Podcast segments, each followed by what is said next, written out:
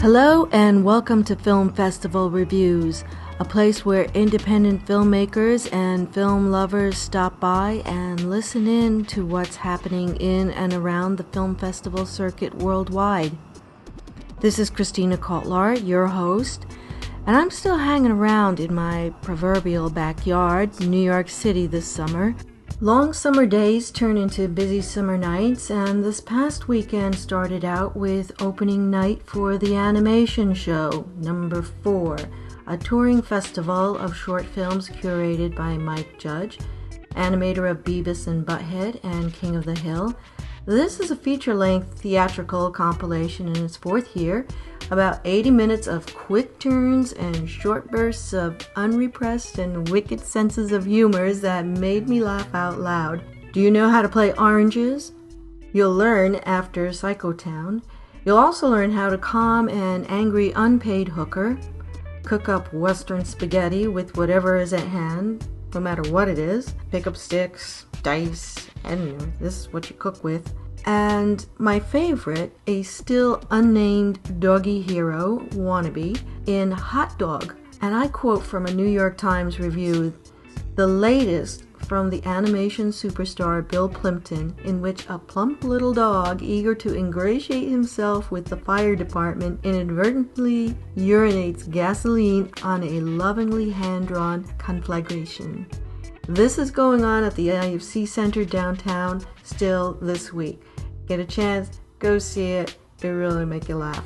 Now, at the same time, and for this week at the IFC, is Margaret Brown's The Order of Myths. It's an extraordinary documentary about Mardi Gras in her hometown, Mobile, Alabama, an exotic, centuries old tradition that pulled her into a rabbit's hole with 370 hours of filming. The first rough cut was eight hours long. Because her family was steeply entrenched in this pageantry, her mother was a Mardi Gras queen in the 1960s. Margaret had unprecedented access to this world from the time the very first Mardi Gras was celebrated in Mobile in 1703 to 2007 where it is still a racially segregated event. I was fortunate to have first seen this visually extravagant yet quietly insightful Mardi Gras meandering at the Sundance Film Festival during the last of its sold out screenings and I left that theater with those colorful grotesque mask images seared into my brain for days. I missed the much talked about Q&A that included several characters from the film but I did get to see it again at the IFC's documentary series Stranger Than Fiction this past April. And Margaret has been very busy getting this film around to other festivals. She recently won the Cinematic Vision Award at Silver Docs Documentary Film Festival in Silver Spring, Maryland. I caught up with her just the other day after her weekend appearances for the filmmaker Q&As after the evening screenings. Our conversation took us along the rim of the rabbit hole that documentary filmmakers almost always get sucked into and how she was able to get 1 hour and 20 minutes of story out of 370 hours of shot footage. My feeling when I saw the film, both first and second time around, is its balance along this fine line that could have swayed in either particular point of view. Instead, it takes you by the hand and lets you see what's there, and you make your own assertions. See for yourself. Listen in as Margaret talks about her work and where she's going from there. The Order of Myths is still playing at the IFC Center this week, so if you have a chance, go see it. Enjoy the show.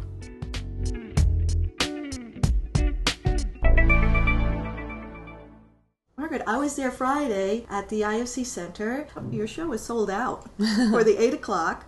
And I don't know what happened with the 10 o'clock because I didn't stay there. So what happened this weekend? Yeah, we, um, we it was our opening weekend in New York, and the film did really well. And I don't know, I think we had we were 100% on Rotten Tomatoes. It got some great reviews, so I think that really brought people out. It was it was great. It was sort of surreal.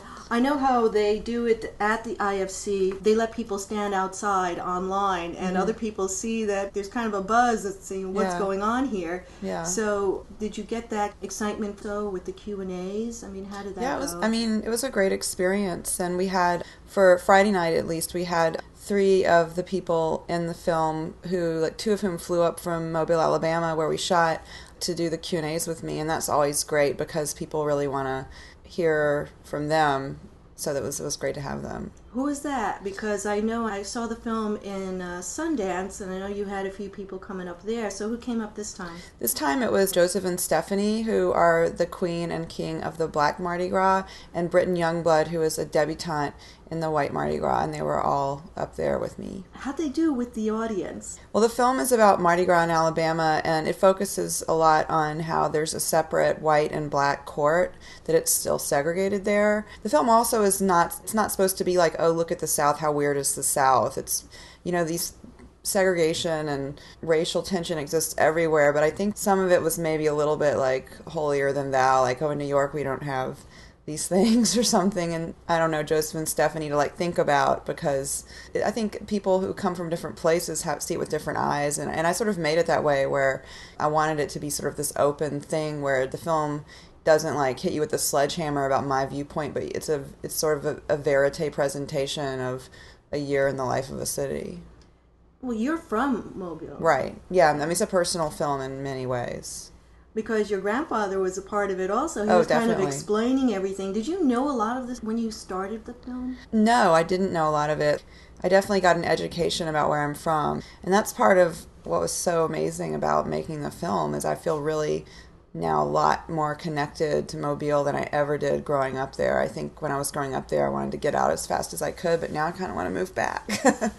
I really thought it was balanced, as you were saying, because I felt comfortable watching both sides. Mm. I thought it worked. It was something that's been going on for a very long time, but mm-hmm. apparently it goes hand in hand with things, and maybe it surprises people, but I don't know. How does that really work? Well, it's funny, like, we filmed for 370 hours, so the film is an hour and 20 minutes, uh, roughly. I think people got really used to us being around, and I don't know that maybe, I mean, certain people are like immediately comfortable with the camera, and other people just never get comfortable with the camera, and it's really dependent on personality. I mean, like, Stephanie, she, I felt she'd been waiting her whole life for someone to show up with a camera and start filming her. Like, she was so comfortable. Like, she just didn't even she forgot we were there immediately. It was interesting. And then Helen was always sort of reserved and probably more like I would have been, not comfortable being on camera. Helen is the Helen's queen. the white queen and Stephanie's the black queen. But Stephanie's also a teacher, so she's used to like every day getting up and talking in front of people. So I think that would help. It's funny because both of them have come with me, like you know, different cities in the U.S. and in the UK and done Q and A's, and and now I think they're both comfortable with that. Although I think Stephanie was nervous before the New York premiere.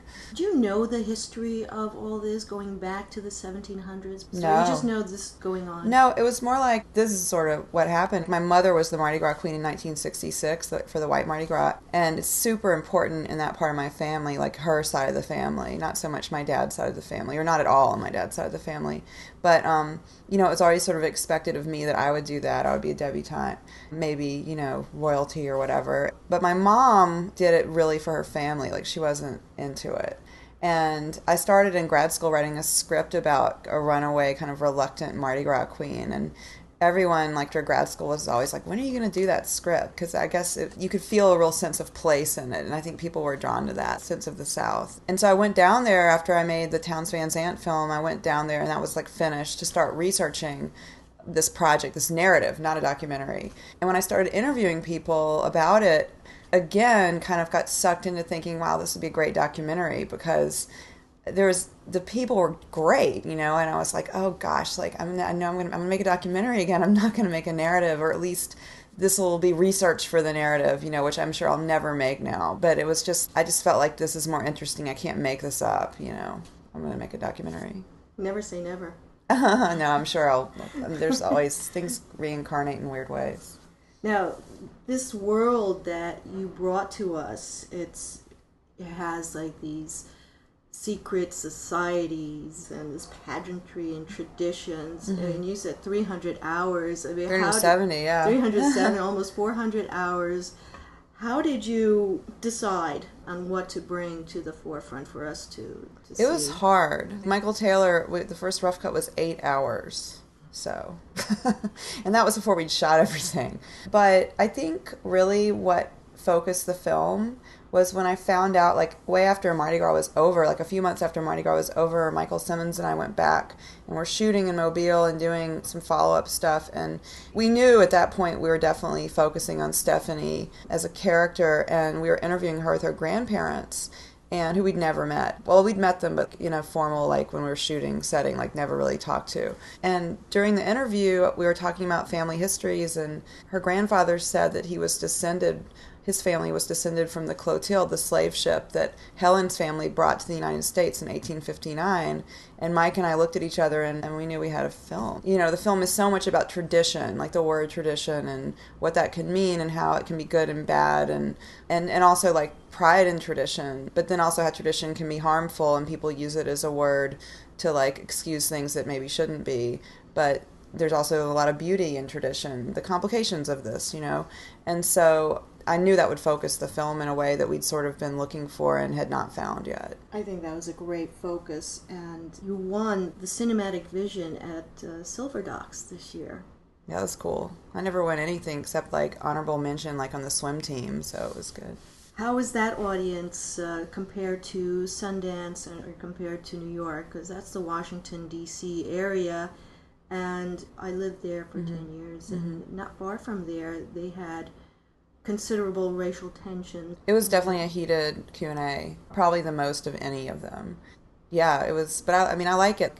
I want the film to, I want it to bring up, I think it's hard to talk about some of the issues in the film, particularly about race, you know, maybe also about class and how women's identities are formed through like being a debutante. But I think race in America is like a thing, you know, with Obama this year that is a hot topic. And I think it's hard for some people to talk about. And I think the film gives you a way to focus and talk about it. And so if people, if it just opens discussion, whether I think that would be really the, the goal.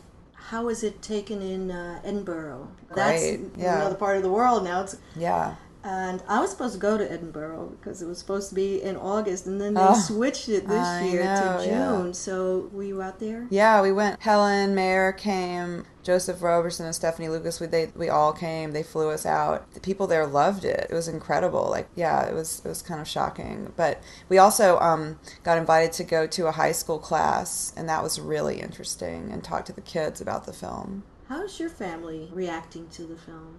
My mom and dad came to Sundance, and they, I mean, they, they saw like a million rough cuts in various stages because we cut a lot in Mobile, and I mean, it was super raw and unwatchable, and they watched a lot of that stuff.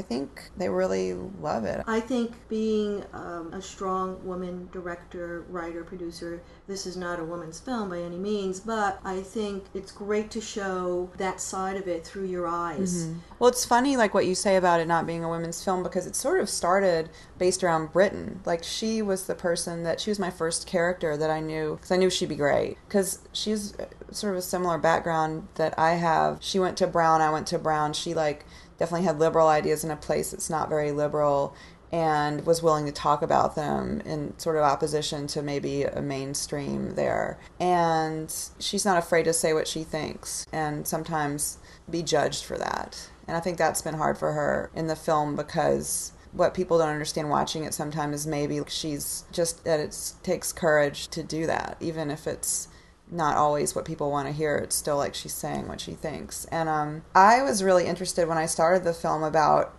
it was sort of more about like I guess women's topics, which is um, being a debutante is is basically saying you're like sort of fatted up for marriage. It's being introduced into society to say here I am, I'm ready now, and I th- and I thought that was really interesting. And what does it mean to do that still today? So the film didn't really go there, but that was definitely one of the ideas I had going in that sort of didn't I mean, uh, it's definitely there in the movie for sure, but it's not focused on as much as I thought it would be when I started. And and the only rule I had really for when this film started was like I'm just going to follow what happens because the last film I made, Be Here to Love Me, was about Townes Van Zandt, who's who died before I started making the movie, and I knew what there's a trajectory there that's already in place. But for this, it was an event, Mardi Gras 2007. Who knows what's going to happen? And so there was a certain amount of unknown that was exciting. That we're going to have to piece this film together from what actually is. And you had someone else here because you showed the film at Stranger Than Fiction. Yeah, yeah, that was great. Britton, yeah, she came to that with me, and then she'll be in Mobile next weekend, and she was also here for the New York theatrical. So you've gone to certain festivals that really made an impact. Sundance, of course, being the premiere and then going on to some other ones. I'm mm-hmm. not really sure. You went to South by Southwest. South by Southwest, um, the, LA Film Festival, True False was a great festival. You know, Silver Docs. This was part of your frame. strategy. Yeah, I mean, I wanted to go to the top documentary festivals and the the festivals across the country that I think are really strong. And you know, I'm from Austin, and I love South by Southwest, and was fun when I do next. And where are you going next with this? Well, the film is doing its theatrical rollout now, and we're showing it in Mobile on Thursday, which we haven't, we haven't shown it there yet, so that's going to be really interesting. And then after that, it opens in LA, and then it kind of opens across the country. What's next for you, Margaret? What's coming after, after this? this? Yeah. Uh, hopefully, like a vacation. and then I want to do a narrative next. And there's like three projects that I'm sort of starting to write, and one of them will probably rise to the surface and be the one I do next. So yeah, I, I, I just think I kind of wanted this film to be a narrative and not a documentary. So maybe next time I'll actually make a narrative and not get sucked into the seductive quality of making a documentary, which just sort of I don't know. I think it changes. It can change your life in a profound way, and that's probably why I keep getting sucked into them. I'm looking forward to seeing it again. I'm sorry that I when I went there it was sold out. So it's playing this entire week. It's playing this weekend. It's probably going to move. I mean, I don't know if it's going to stay there or move somewhere else, but I'm sure it'll also be playing somewhere else in New York beyond this week. Great. Yeah. Great. I'm going to make sure. So your website is uh, um, theorderofmyths.com and there you can find uh, the dates where it's right. playing and yeah. also photos Views, and mailing list. Yeah photos i did sign up for the mailing list so mm-hmm. but anyway i look forward to seeing you again when you come back and uh, we'll uh, we'll hang out at, uh, definitely. at jimmy's. Definitely. Cool. We'll hang out for a drink and we'll talk more about the film and what's going on. Awesome. All right. Cool. All right thanks. Sure.